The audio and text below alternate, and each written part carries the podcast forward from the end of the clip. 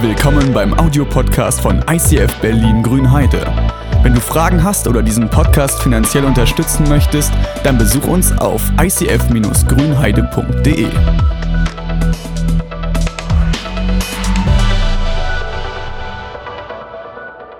Einen schönen guten Morgen auch von meiner Seite. Wir sind in der Presence-Serie. Und die, diese Serie, dieses Thema Presence ist unser Jahresthema. Gottes Gegenwart in der gegenwärtigen Gemeinde. Gottes Gegenwart in der gegenwärtigen Gemeinde. Wir wollen in diesem Jahr Erlebnisse schaffen und beschreiben, dass Gott erlebbar ist, dass es Kraft hat, in, seinem, äh, in seiner Gegenwart zu sein, welche Kraft in der Gegenwart Gottes liegt. Weil Gott, so hat es Ben schon gesagt, Menschen liebt. Er will nahbar sein. Er ist einer, der um die Herzen der Menschen ringt und sich gerne zeigen möchte. Sein Herz schlägt für Menschen und wir wollen das in diesem Jahr diesen Fokus drauflegen, sagen, wir wollen so etwas schaffen, wir wollen solche Momente ermöglichen im privaten Leben, aber auch in der Kirche. Und Gott sucht diesen Kontakt und seine Gegenwart, das, was daraus entspringt, ist vielfältig. Es ist vielschichtig und es kann ganz unterschiedlich aussehen. Und in diesen Tagen und Wochen schauen wir uns verschiedene Beispiele an.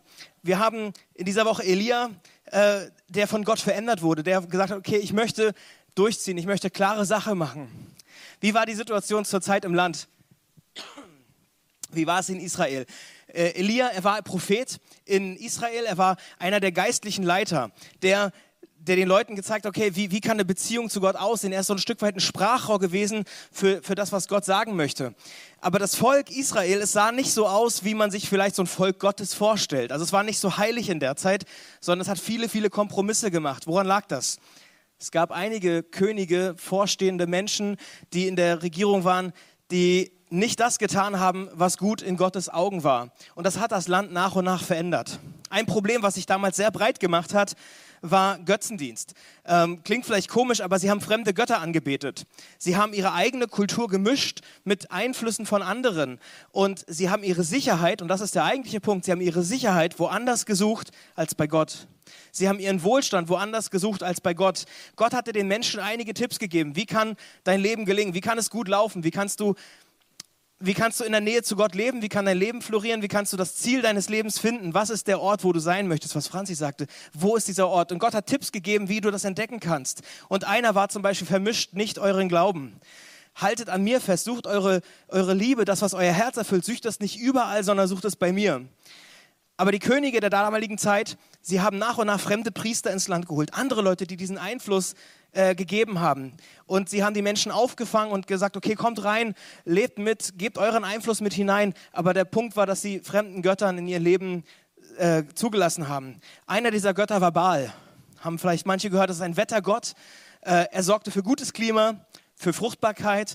Aschera, eine der Hauptgöttinnen, auch sie für Fruchtbarkeit steht sie, da wo das Leben draus entspringt, das waren, das waren kulturelle Dinge, die plötzlich übernommen wurden. Die Menschen haben sich neuen Göttern zugewandt, sie haben auf ihren Glauben weitere Rituale, weitere Bräuche hineingenommen und sie wissen, ja, Gott ist an meiner Seite, Gott ist ein Teil meines Lebens.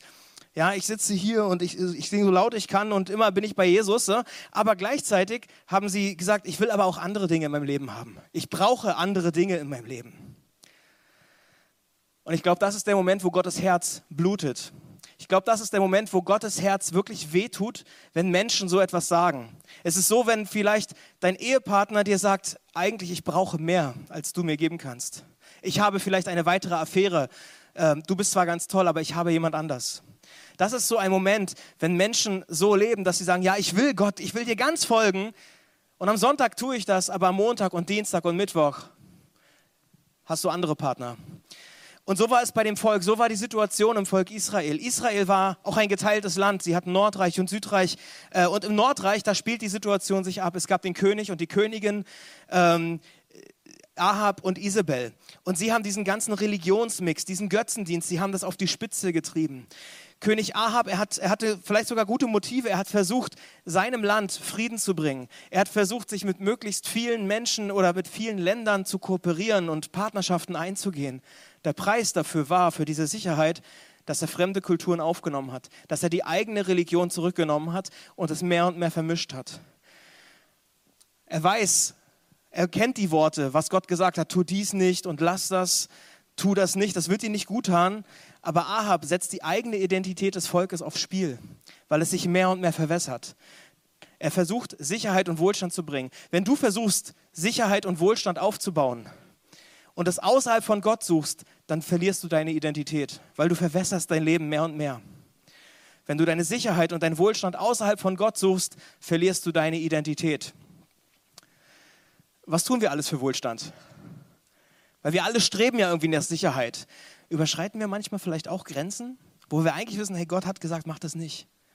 Und irgendwie gehen wir dann doch den Kompromiss an und versuchen es irgendwie, weil wir versprechen uns Wohlstand. Vielleicht gibt es sogar,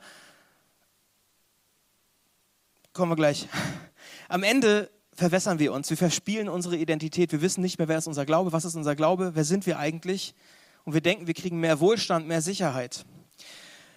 Wenn du dein Bier vermischt, weiß nicht, wer, wer Bier toll findet, aber wenn du dein Bier mit Wasser streckst, es wird dir nicht schmecken, oder? Dein Bier mit Wasser zu vermischen, es wird dich nicht bereichern, sondern schmeckt am Ende einfach nur nach Plörre. Es ist nicht gut. Und so ist es mit unserem Leben auch, wenn wir eigentlich sagen, wir wollen Christen sein, aber wir vermischen es mit allen möglichen anderen Dingen. Es wird nicht gut. Wir werden nicht mehr gewinnen, wir werden weniger Identität haben. Und ich glaube, das ist das Problem auch unserer Generation, auch unserer Zeit, in der wir leben. Was ist das größte Problem dieser Zeit heute? Die Menschen unter 30, unter 40, was ist denn ihre größte Frage? Wer bin ich eigentlich? Die Leute wissen nicht mehr, wer sie sind. Bin ich wirklich schön? Liebt mich überhaupt jemand? Was kann ich denn schon leisten? Also, wenn ich Kompromiss auf ein Ziel losgehen soll, ich weiß doch nicht mal, was für Ziele sind und ich doch schon mal gar nicht. Das ist doch, wo wir leben. Und ich glaube, das sind die heutigen Priester und Propheten, die nennen sich nicht alle so. Das sind manchmal Influencer und was auch immer. Nicht alle sind schlecht, es gibt auch gute dabei. Aber viele propagieren, du brauchst deine Sicherheit, du brauchst deinen Wohlstand, du brauchst das alles, um Ruhe zu finden. Aber du verlierst darüber deine Identität. Und das ist eine Lüge, weil Identität kommt aus der Gegenwart Gottes. Wir kommen mal wieder zu König Ahab zurück. Er ist verheiratet mit Isabel.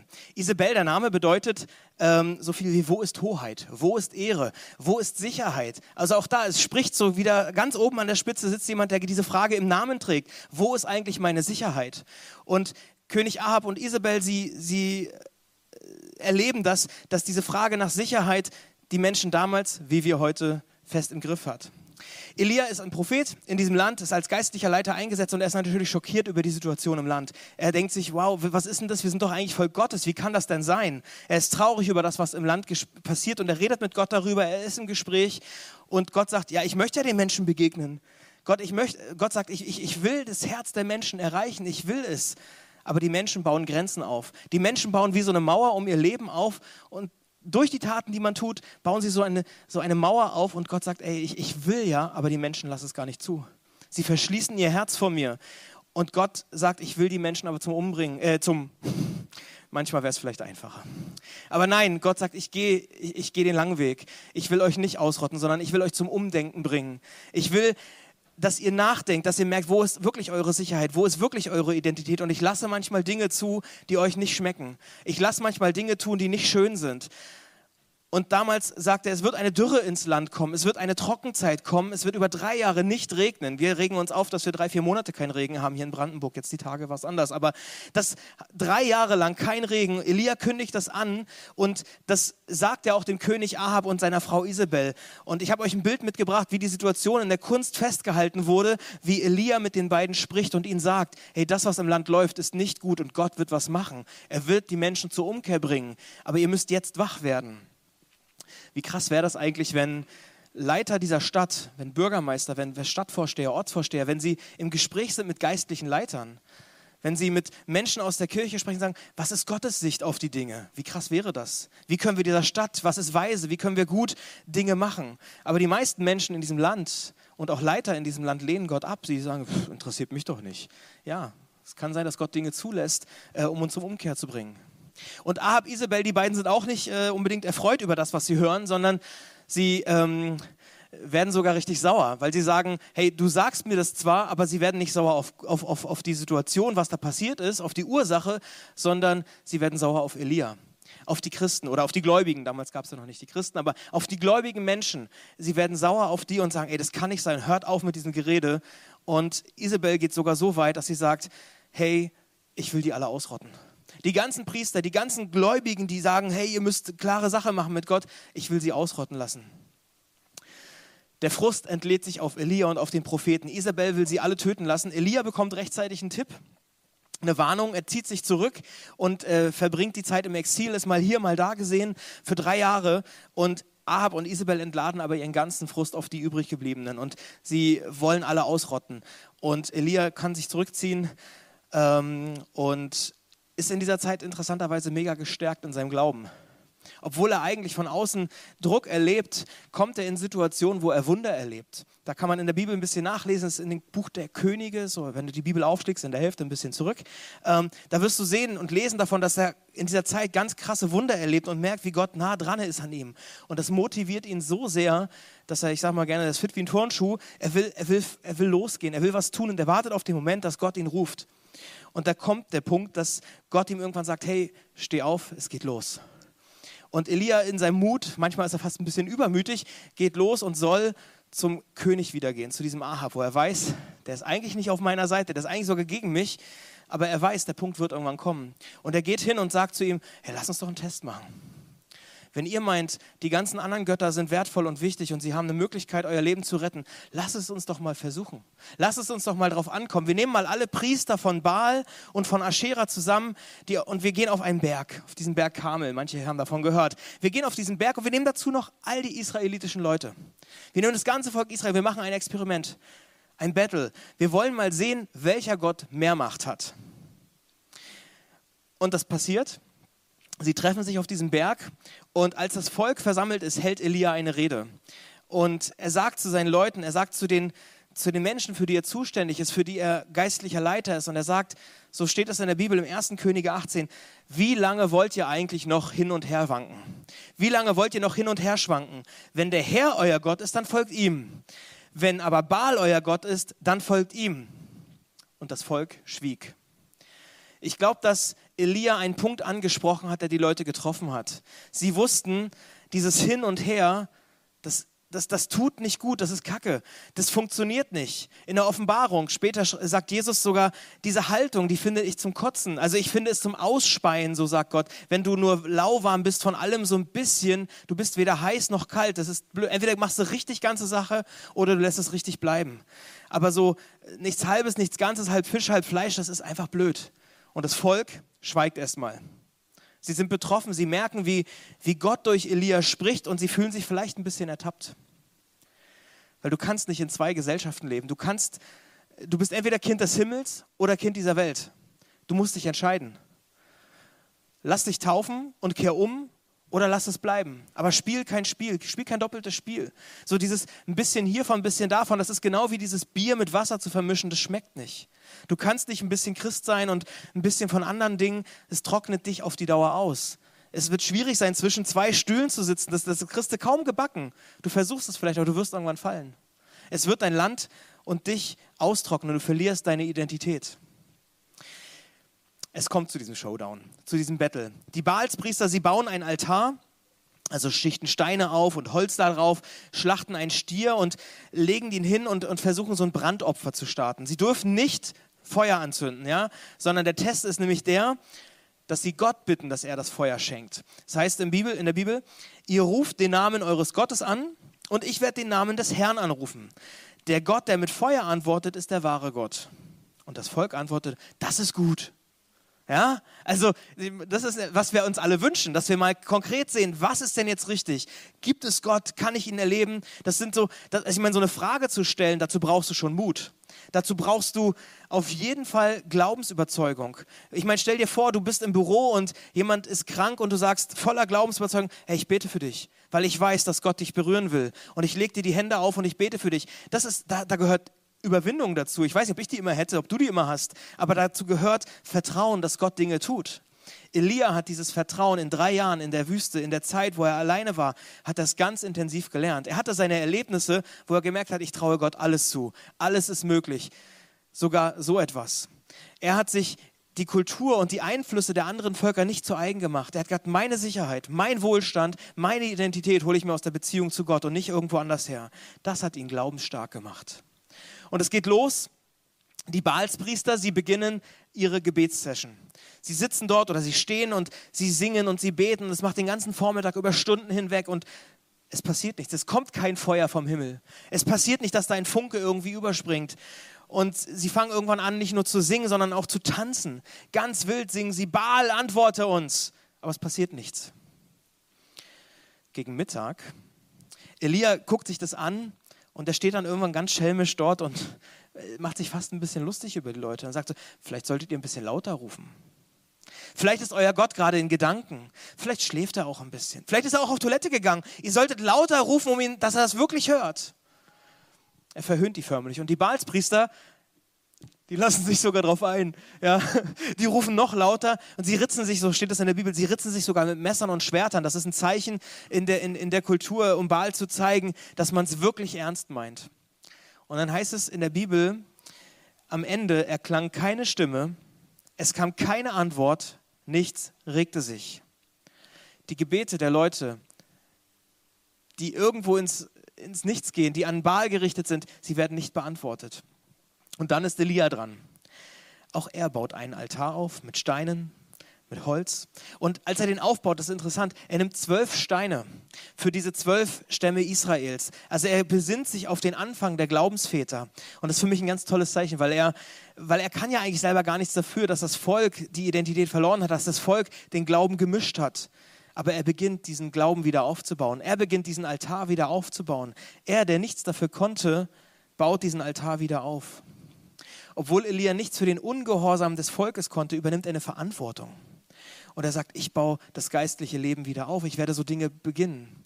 Und ich weiß nicht, ob du Menschen in deinem Umfeld hast, die nicht mehr glauben, die die Verbindung nicht zu Gott haben. Vielleicht hast du Menschen in deiner Familie oder in deiner Kleingruppe oder in deinem Team und du merkst, der Glaube spielt nicht mehr die führende Rolle. Die Leute suchen überall ihre Sicherheit, ihren Wohlstand und sie vergessen Gott darüber. Es verwässert sich so irgendwie. Dann tu die Leute nicht ab. Dann sei ein Elia für die. Bau ein Altar wieder auf, sorg dafür, dass das geistliche Leben wieder beginnen kann. Selbst wenn du nichts dafür kannst, dass die Person abdriftet, rette sie, sei ein Beispiel. Gib die Leute nicht auf, steh auf und steh ein für diese Leute. Elia baut den Altar wieder auf und dann gräbt er sogar darum noch ein Graben. Also er nimmt eine Schaufel oder eine Schippe und so, so ein Graben, der richtig breit ist, also so, ich, ich glaube irgendwas 26 Zentimeter habe ich gelesen oder so, ich weiß nicht wie tief, aber auf jeden Fall ziemlich breit und dann macht er was Ungewöhnliches. Er will nämlich ganz sicher gehen, dass nicht irgendjemand sagt, dass er irgendwo noch ein Feuerzeug versteckt hätte oder so. Er will ganz sicher gehen, dass niemand denkt, er würde tricksen. Er fordert Gott vielleicht sogar ein bisschen wagemutig heraus.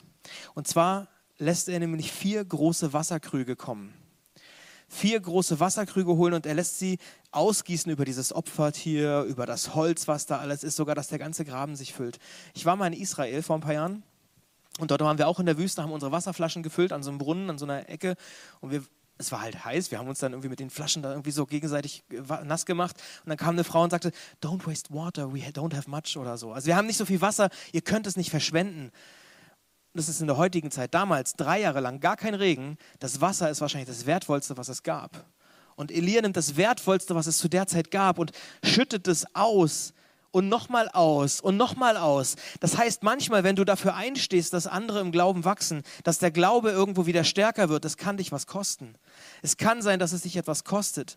Gott hat diesen Preis ebenfalls bezahlt. Gott hat gesagt, egal was es mich kostet, es ist es wert egal was es dich kostet, dass der Glaube in deiner Umgebung wieder beginnt, dass Menschen ihre Identität in Gott wiederfinden, egal was es kostet, es ist es wert. Und Elia setzt dieses Wertvolle ein und er fängt an zu beten. 1. Könige 18, Vers 37. Antworte mir, Gott, damit dieses Volk erkennt, dass du der Herr, Gott bist und dass du ihre Herzen zurückerobert hast. Es geht immer um die Herzen der Menschen. Das geht nicht darum, irgendwie zu zeigen, das eigene Ego zu pushen oder was bin ich für ein toller Gott oder für ein toller Held oder für ein toller Pastor oder schaut mal, wie toll mein Team wächst und wie toll das alles hier ist. Darum geht es gar nicht. Kein bisschen. Er sagt, es geht darum, die Herzen der Menschen zurückzuerobern. Dass Gott die Menschenherzen wieder hat, weil da entspringt Leben draus. In der Nähe Gottes, in der Gegenwart Gottes, da kommt die Identität zustande. Da kommt die Sicherheit zustande. Da kommt die der Wohlstand, all das, was du zum Leben brauchst, es entspringt aus der Nähe zu Gott, wenn dein Herz mit Gott verbunden ist. Dann geht es weiter. Da ließ der Herr Feuer herabfallen. Jetzt wird's krass. Da ließ der Herr Feuer herabfallen und setzte das Opferfleisch, das Holz, die Steine und die Erde in Brand und trocknete sogar den Graben aus. Als das Volk das sah, warfen die Menschen sich zu Boden und riefen, der Herr ist Gott, der Herr ist Gott. Das ist ein krasses Zeichen. Da kann eigentlich keiner sich rausreden. Und es hat sich auch keiner rausgeredet. Ja, es gibt ja sonst manchmal immer so ein bisschen die Skeptiker. Na, ich habe jetzt so viel gehört und du hast das und das erlebt anscheinend, okay. Ja, manche Leute bleiben skeptisch. Aber den Menschen damals, ihnen war klar, ich brauche Gott. Alle wussten, wir haben zu lange in Kompromissen gelebt. Und die Geschichte von Elia ist vielen vielleicht bekannt. Und wenn du sie kennst, dann weißt du, dass Elia nach diesem Gebet etwas sehr Schreckliches macht. Ich glaube, dass er in seinem Glaubensmut vielleicht sogar ein bisschen zu weit gegangen ist, weil er tötet plötzlich alle Baalspriester. Er richtet ein krasses Massaker an. Und du siehst, manchmal wird aus Glaubenseifer passieren manchmal Dinge, die Gott gar nicht so gesagt hat. Und diese Tat, die hat für ihn ein Nachspiel. Isabel, die Königin, die hat das natürlich mitbekommen. Das hat sich ja, also die waren ja, ich weiß nicht, ob die live dabei waren, aber sie haben zumindest mitbekommen, was dort auf diesem Berg passiert und auch was dort danach passiert ist. Und Isabel, die sowieso schon Hass auf Elia hat, Elia hat sie, sie ist nochmal richtig angestachelt und sie schickt einen Boten zu Elia. Und da steht es dann in der Bibel, die Götter sollen, auf mich, sollen auch mich töten, wenn ich nicht morgen um diese Zeit das gleiche mit dir tue, wie du es mit ihnen gemacht hast. Da bekam Elia Angst und floh um sein Leben der Mann, der gerade noch super mutig war, lässt sich von so einer Nachricht total verunsichern. Du kannst es dir vielleicht kaum vorstellen, dass so ein krasser Glaubensheld, der eben noch vor tausenden Menschen so eine Ansprache gemacht hat, wo keiner für ihn geredet hat, wo er der Einzige war, der diese Gegenmeinung hatte, der aufsteht und mutig zur Umkehr aufruft, dass dieser Mann plötzlich in eine depressive Phase fällt. Dass er durch so eine Nachricht so verunsichert ist. Ich meine, objektiv betrachtet ist es nichts überraschend Neues. Also die, die Frau war vorher schon sauer auf ihn. Die hat sicherlich, es war doch logisch, dass sie die Rache sucht. Aber manchmal treffen dich so eine Nachrichten dann doch extrem. Manchmal schafft es der Feind dein Leben dann doch, selbst nach geistlichen Siegen. Du denkst, jetzt habe ich eine Entscheidung getroffen, ich bete, ich probiere was und trotzdem kommt der Feind und bringt dich zu Boden durch irgendeinen Scheiß, der passiert. Der Feind will dich aus der Nähe Gottes rauben und er sucht, wie er dich verschlingen kann. Elia, er fällt in eine depressive Phase und er flieht in die Wüste und er sinkt plötzlich hinter so einem Baum. Er fällt dort irgendwie zu Boden und sagt, ey, ich, ich, ich kann nicht mehr. Und es geht für ihn sogar so weit, dass er sagt, Gott, das hat alles keinen Sinn mehr. Nimm mich einfach. Nimm mich, ich will sterben. Es hat doch keinen Sinn mehr. Und Elia sinkt zu Boden und sagt sich, es reicht. Und vielleicht kennst du auch so Momente, dass du denkst, ich habe geistliche Siege errungen und es ist alles nach hinten losgegangen. Es gibt keine Gläubigen mehr in meiner Ecke, in meiner Region, in meiner Familie. Ich habe es doch versucht und ich bleibe am besten hier liegen und ich werde einfach sterben. Aber Gott bleibt dabei nicht stehen. Gott bleibt dabei nicht stehen, sondern er schickt einen Engel. Ich habe ein Bild mitgebracht, das gibt es in der Gemäldegalerie in Berlin, kann man sich das anschauen. Ähm, über diese Situation, die in der Bibel beschrieben ist, dass Gott einen Engel schickt dass er ihm ein Erlebnis schenkt, wo er merkt, Gott redet in dieser Situation zu dir. In der tiefsten Depression, dass Gott kommt und sagt, ey, guck dich mal um. Er sagt zu ihm, schlaf dich mal aus. Kümmer dich mal, dass du dieses ausgezehrte körperliche Ding, dass du das mal wieder klarkriegst, dass du dich mal richtig ausschläfst. Aber dann schau dich um und schau, was ich für dich habe. Und er entdeckt, dass er plötzlich Wasser hat, dass er sich auch körperlich stärken kann und er entdeckt, dass er Brot bekommt. Vielleicht nicht viel, vielleicht nicht das Beste. Aber er kann sich stärken. Und es steht in der Bibel, dass der Engel sagt, komm, steh auf, weil du bist noch nicht am Ende. Solange du lebst, bist du noch nicht am Ende. Solange du noch atmen kannst, ist Gott mit dir noch nicht am Ende. Egal wie tief dein Punkt gerade ist. Egal ob du in der Depression bist, egal was dahinter alles war, du bist noch nicht am Ende. Gott sagt, vor dir liegt noch eine lange Reise. Und es steht in der Bibel, dass er Essen bekommt, nicht viel, sondern genau so viel, dass er die nächsten Schritte gehen kann zu diesem Berg, zu diesem Berg Horeb. Dass er 40 Tage lang gehen kann. Gott gibt ihm so viel Essen, dass die Kraft gerade reicht, um zu diesem Berg Gottes zu wandern. Manchmal gibt Gott dir genau die Kraft, die du brauchst, um die nächsten Schritte zu gehen. Da geht es nicht um den ganzen Lauf, ewig irgendwann anzukommen, sondern um die nächsten Schritte. Manch einer sitzt vielleicht hier und betet schon seit langem für die Rettung der eigenen Ehe bis dass der Tod euch scheidet, soll eben nicht nur eine Floskel sein, sondern ihr wollt es leben oder du willst es leben. Und du weißt aber nicht, habe ich die Kraft dafür? Habe ich die Kraft, meinen Partner zu lieben, meine Frau zu lieben? Es kann sein, dass Gott dir nicht die ganze Liebe gibt, die du für zehn Jahre brauchst, sondern das, was du für diese Woche brauchst. Das, was du für diesen Tage brauchst. Dass du ihr vielleicht ein Kompliment machen kannst. Dass du ihr vielleicht eine Sache sagen kannst. Für eine weitere Woche den Schritt gehen kannst. Und dann kommt die nächste Kraft. Dann kommt die nächste Nahrung. Ein anderer sitzt hier und weiß nicht, ob man aus dem Leben überhaupt noch was machen kann. Kann ich überhaupt irgendwas auf die Reihe bringen? Werde ich mich jemals selber annehmen können? Wird mein Selbstbewusstsein irgendwann so stark sein wie bei dem oder wie bei dem? Ich sage dir, du brauchst kein Selbstbewusstsein, du brauchst Gottesbewusstsein. Du brauchst nicht noch mehr Selbstfürsorge, was auch immer. Deine, deine Identität wirst du nicht irgendwo anders finden, sondern du wirst sie nur in Gott finden. Wenn du das nicht machst, kann ich dir auch nicht helfen. Ja, vielleicht wird Gott dir nicht alles auf einmal geben, sondern Schritt für Schritt, Tag für Tag. Elia hat genug Kraft, um zum Berg Horeb zu kommen und da findet er eine Höhle. Und in dieser Höhle hat er eine erneute Begegnung mit Gott. Und er schüttet Gott erstmal sein Herz aus. Er sagt ihm, was alles passiert ist, was er für Absichten hatte. Und er wollte doch nur das Beste. Und jetzt ist er plötzlich der letzte Prophet im Land und auch er soll noch umgebracht werden. Und dann hat er drei krasse Begegnungen. Er, erst kommt so, so, ein, so ein Sturm und er denkt sich, ist Gott da drin? Weil Gott hat manchmal durch Stürme geredet, aber Gott war nicht im Sturm. Dann bebt die Erde und er denkt sich, ah ja, Gott hat auch schon mal durch Erdbeben, durch krasse Sachen was gemacht.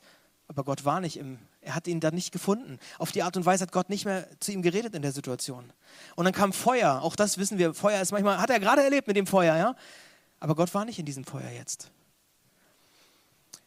Gott war nicht in diesen drei Situationen. Und Elia innerlich, er verzerrt sich so sehr nach Gott. Er hat körperlich wieder Kraft bekommen, aber geistlich, seine Seele, sein, sein Geist war noch nicht wieder da.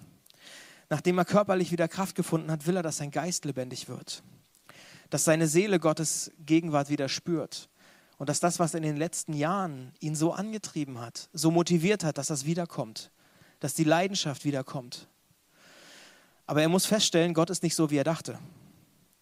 Ich glaube, dass Gott hier ihm eine Art Erklärung gegeben hat. Dass er vielleicht ein bisschen übers Ziel hinausgeschossen ist, dass Elia ein bisschen zu weit gegangen ist, dass das Erdbeben, was da kam, dass, dass das Erdbeben, was er da ausgelöst hat, diesen Sturm, den er mit diesem Hass ausgelöst hat, ähm, dass, ja, ihr könnt, dass, äh, dass, dass, die, ähm, dass das, was er ausgelöst hat, dass es eigentlich übers Ziel hinausgeschossen war. Dass Gott an der Stelle nicht der Zerstörer ist, sondern der Friedensbringer ist. Er hat auch eine vierte Begegnung.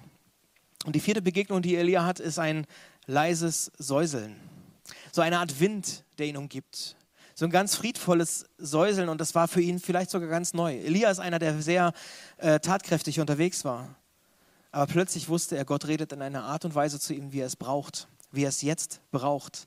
In dieser Ruhe, in diesem leisen Säuseln, in diesem Wispern. Und Elia merkt plötzlich, Gott ist mir ganz nah und ich muss mich verdecken. Das können wir öfter in der Bibel, dass Leute plötzlich sagen, ich, ich, ich halte den Mantel vors Gesicht weil ich wusste, wenn ich Gott jetzt sehe, dann werde ich vergehen. Und er spricht mit Gott. Die beiden sprechen miteinander. Elia, er lässt wieder sein Herz raus und alles, was passiert ist, und er nimmt sich diesen Moment der Ruhe. Und aus diesen getriebenen Propheten war das sicherlich ganz schwierig, aber er wird plötzlich zu einem, der zuhören kann. Gott redet zu ihm in einer neuen Weise und in dieser Ruhe zeigt Gott Elisa, äh, Elia seine nächsten Schritte. Was kommt jetzt? Weil das ist noch nicht zu Ende. Er bekommt drei Aufträge, seinen Nachfolger einzusetzen, Elisa. Und er soll zwei neue Könige salben. Fürs Land wird eine Veränderung kommen. Und Gott erinnert ihn an eine Sache. Du bist nicht der Einzige. Elia, du bist nicht der Einzige. Du denkst, du bist der Einzige, der es ernst meint mit deinem Glauben. Du sagst oder du hast, denkst, dass, das, dass, dass, ich das, dass, dass du der Einzige in diesem ganzen Land bist, aber du bist es nicht.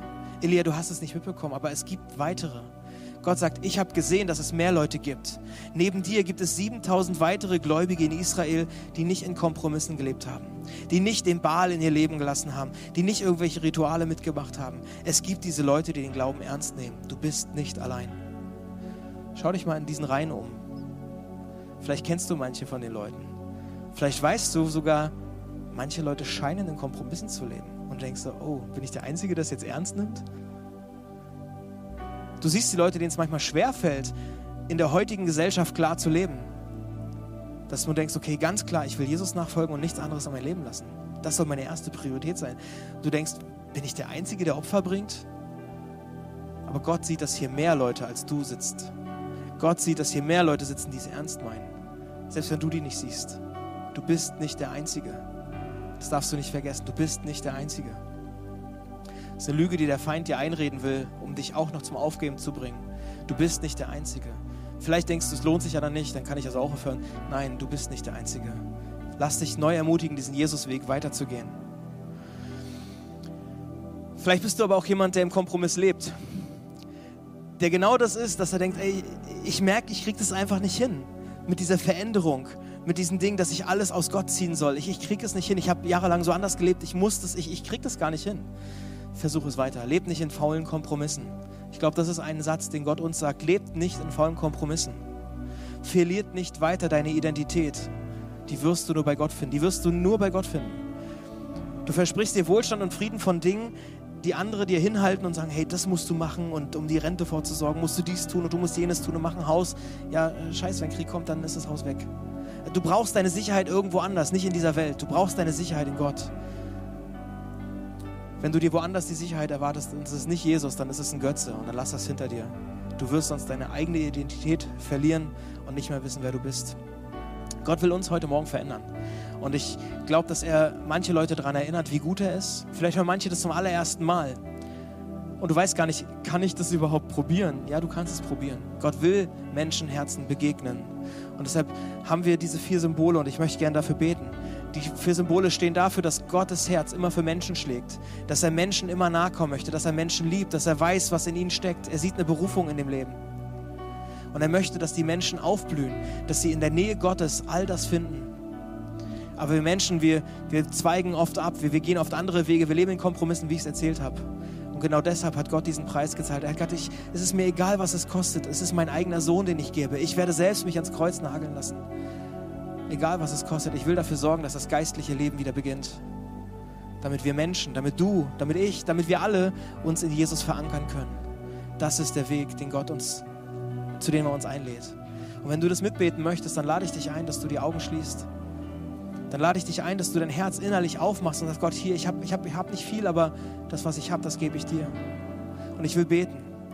Jesus, ich danke dir, dass du hier bist. Ich danke dir, dass du Liebe für uns hast, dass du uns kennst. Du weißt, wie verirrt wir manchmal sind. Du weißt, wie, wie voller Sorgen manche Leute sind, weil sie nicht wissen, wer sie sind. Weil sie überall suchen, wer gibt mir Anerkennung, was gibt mir Anerkennung, was gibt mir Sicherheit. Ich bitte dich, Jesus, dass du uns in eine Situation bringst, dass wir diese anderen Dinge hinter uns lassen.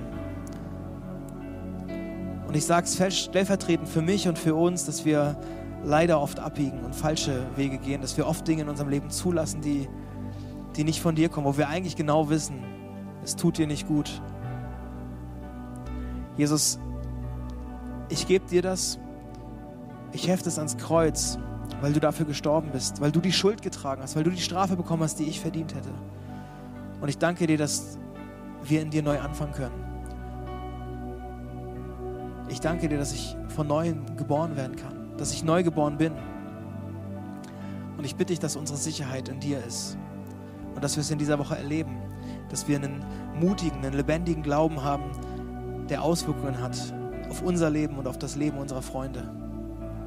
Amen.